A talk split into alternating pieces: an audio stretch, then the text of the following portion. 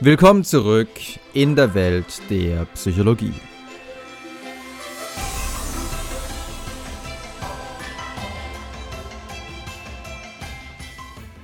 Denkt euch im Folgenden einfach ganz schnell und spontan eine circa zehnstellige Zahl. Also sie muss jetzt nicht genau zehn Stellen haben, sondern es geht einfach nur darum, dass ihr spontan eine Zahl generiert. Also 3, 4, 9, 2 und so weiter. Und wenn ihr wollt, könnt ihr die Zahl einfach in das Kommentarfeld zu dem Video eintippen. Ansonsten, wenn ihr gerade keine Möglichkeit dazu habt, sagt die Zahl einfach in eurem Geist oder laut vor euch hin. Okay, seid ihr bereit? Los geht's.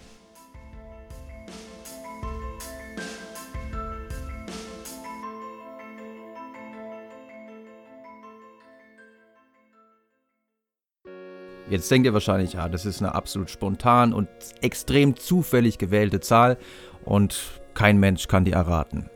Aber es ist kein Problem, ich kann eure Zahl ganz einfach erraten. Eure Zahl war... nee, sorry, ich habe geblufft.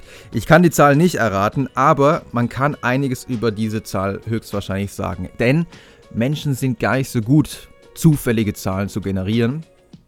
Und äh, das Erste, was man wahrscheinlich beobachten kann, ist, dass ihr wahrscheinlich unbewusst an manchen Stellen dieser Zahl den Zahlenstrahl auf und abgegangen seid.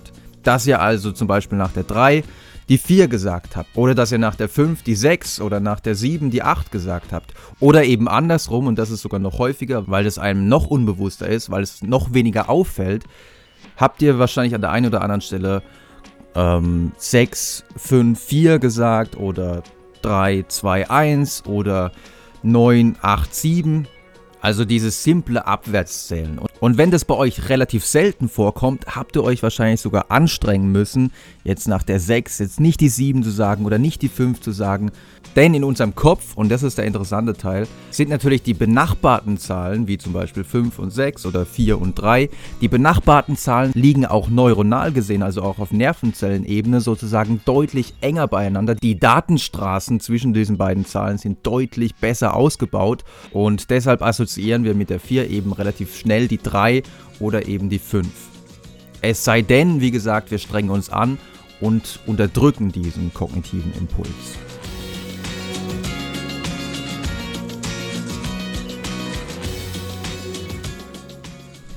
Dieses Phänomen der assoziativen Verknüpfungen in unserem Gehirn gilt natürlich nicht nur für benachbarte Zahlen, sondern das gilt für fast alles in unserem Gehirn. Das heißt, wenn ich euch zum Beispiel sage Sonne, was fällt euch dann als erstes ein?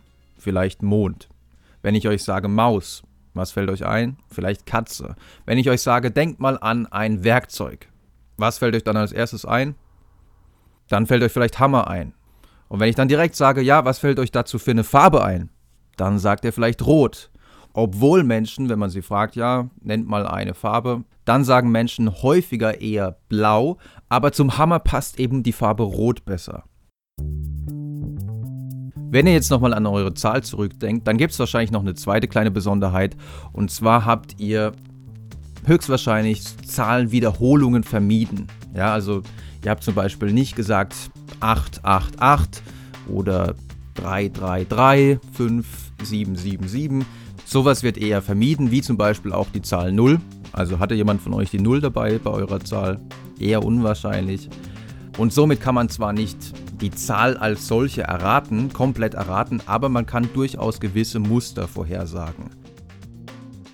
Und wenn wir jetzt schon beim Thema Gedankenlesen sind, dann äh, ist vielleicht zum Abschluss die folgende Studie auch sehr interessant, und zwar die Studie von Lötscher und Kollegen aus dem Jahr 2010. Die Studie trug den Titel Eye Position Predicts What Number You Have in Mind. Also mit anderen Worten, an der Position der Augen kann man erkennen, an welche Zahl du jetzt gerade denkst. Also ich muss mir nur anschauen, wo bewegen sich deine Augen hin und dann weiß ich, welche Zahl du im Kopf hast klingt absolut spektakulär und das ist bei vielen Studien ist es so, dass die wunderschöne, spektakuläre Titel haben. Wenn man sich die Studie anschaut, muss man sagen, ja, leider ist es nicht ganz so spektakulär. Ähm, aber immerhin, was sie gemacht haben, ist auch wieder Versuchspersonen Zahlen generieren lassen, so wie ihr das jetzt gerade am Anfang auch gemacht habt. Und während die Versuchspersonen diese Zahlen generiert haben, hat man ihre Augenbewegungen genauestens verfolgt. Und was ich zeigte war, dass wenn die nächste Zahl, an die sie dachten, eine höhere Zahl war, dann gingen die Augen tendenziell, also die Zuverlässigkeit der Vorhersage war weit entfernt von 100 Prozent, sie lag so bei circa 61 bis 65 Prozent. Wenn die nächste Zahl eine größere Zahl werden sollte, dann gingen die Augen tendenziell nach rechts oben. Und wenn äh, man zum Beispiel nach der 8 als nächstes an die 3 dachte, dann gingen die Augen tendenziell nach links unten. Wie ist es zu erklären? Naja, das hat wahrscheinlich was mit unserer mentalen Repräsentation der Zahlen in unserem Kopf zu tun. Wenn wir in der Schule zum Beispiel die Zahlen anhand des Zahlenstrahls beigebracht bekommen haben, dann haben wir gelernt, ja, die kleinen Zahlen 1, 2, 3, die sind eher links, ja, und die größeren Zahlen 7, 8, 9, 10 und so weiter, die sind dann eher rechts verortet. Und das könnte die Erklärung sein, dass wenn wir nach der 3 zum Beispiel an die 8 denken, dass wir dann mit den Augen tendenziell nach rechts oben gehen. Ob das jetzt in der Praxis, wenn ihr jetzt wirklich die Gedanken von eurem Gegenüber lesen wollt, wirklich funktioniert, ist fraglich, denn in dem Experiment saßen die Versuchspersonen vor einem Computer in einem halbdunklen Raum und ähm, ja, sie wurden eben nicht abgelenkt. Und wenn ihr das jetzt mit einem Freund machen wollt und dem gegenüber sitzt, dann ist es möglich, dass er eben euch genau in die Augen guckt und weniger seine Augen auf Autopilot lässt.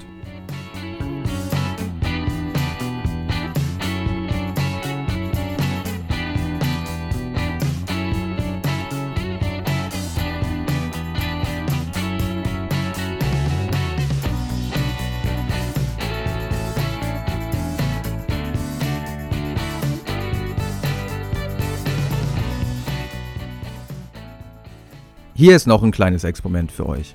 Und zwar denkt euch im Folgenden einfach irgendeine zweistellige Zahl. Das kann wirklich alles Mögliche sein. Habt ihr eine? Okay, dann werde ich mal wieder versuchen, eure Gedanken zu lesen. Ah, okay, so langsam kriege ich ein Signal. Und zwar würde ich behaupten, eure Zahl war die Zahl 22. Hm, vielleicht aber auch genau nebendran 21, 23, bin mir nicht sicher. Aber eine 2 könnte dabei sein. Falls ihr jetzt zu dem circa einem Drittel gehört, die tatsächlich eine dieser Zahlen hatten, 22, 21, 23, keine Sorge, ihr braucht es nicht an Telepathie oder sowas zu glauben, sondern es ist einfach Statistik. Man hat nämlich eine kleine Studie mit 350 Versuchspersonen durchgeführt und hat sie gebeten, sich eine zweistellige Zahl zu denken. Und wie gesagt, circa ein Drittel wählte überraschenderweise entweder die 22, 21 oder 23. Und ganz ehrlich, das ist schon sehr verblüffend, wenn man sich überlegt, wie viele zweistellige Zahlen es gibt. Dass dann so viele eine dieser Zahlen wählen, schon ziemlich unglaublich. Und wenn ihr das mal mit einem Freund oder einer Freundin macht und sagt, ja, denkt mal eine zweistellige Zahl und ihr dann tatsächlich genau die Zahl erratet, also mir ist es schon das ein oder andere Mal passiert, der Effekt ist wirklich fantastisch. Also der lässt euch dann den ganzen Tag nicht mehr in Ruhe. Ey, wie hast du es gemacht? Wie ist es möglich? Ich bring dich um, wenn du es mir nicht sagst. Und es ist einfach nur Statistik, wobei das nicht ganz richtig ist. Es ist auch ein Stück weit Psychologie. Und das Phänomen, was hier mal wieder zum Einsatz kommt, ist Priming. Und es ist gar nicht so weit entfernt von dem, was wir im ersten Teil gehört haben, dass wenn man zum Beispiel die 2 sagt, dass man dann als Assoziation als nächstes die 3 hat. Die 2 bereitet sozusagen die Aktivierung der 3 schon vor. Auf neuronaler Ebene kann man sich das Ganze wie ein Vorglühen vorstellen. Wenn ich an die 2 denke, dann ist die 3 schon ein bisschen mit aktiviert. Und so ähnlich ist es, wenn ich euch sage, denkt euch bitte eine zweistellige Zahl. Welche Zahl ist dann wohl schon ein bisschen aktiviert? Ja, wahrscheinlich die 2. Und welche Zahlen könnten dann eventuell auch schon ein bisschen mit aktiviert sein? Naja, die 1 für die 21 und die 3 für die 23.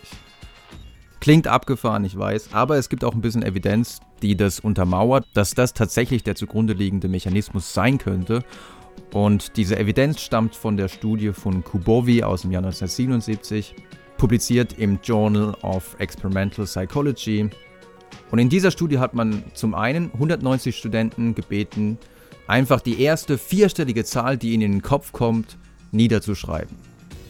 Wenn man auf diese Weise die Frage formuliert hat, lag die Wahrscheinlichkeit, dass die erste Zahl eine 4 ist, bei ca. 27 Wenn man die Frage ein bisschen umformuliert hat, und das hat man dann mit einer anderen Stichprobe von 116 Studenten gemacht, wenn man gesagt hat, schreib mal bitte die erste Zahl nieder, die dir zwischen 1000 und 9999 in den Kopf kommt. Also inhaltlich ist es ja exakt das gleiche. Eine vierstellige Zahl oder eine Zahl zwischen 1000 und 9999. Wenn man aber jetzt diese Frage so formuliert hat, schreib die erste Zahl nieder, die dir zwischen 1000 und 9999 in den Kopf kommt, dann war die 4 nur noch in ca. 4,3% der Fälle die erste Zahl.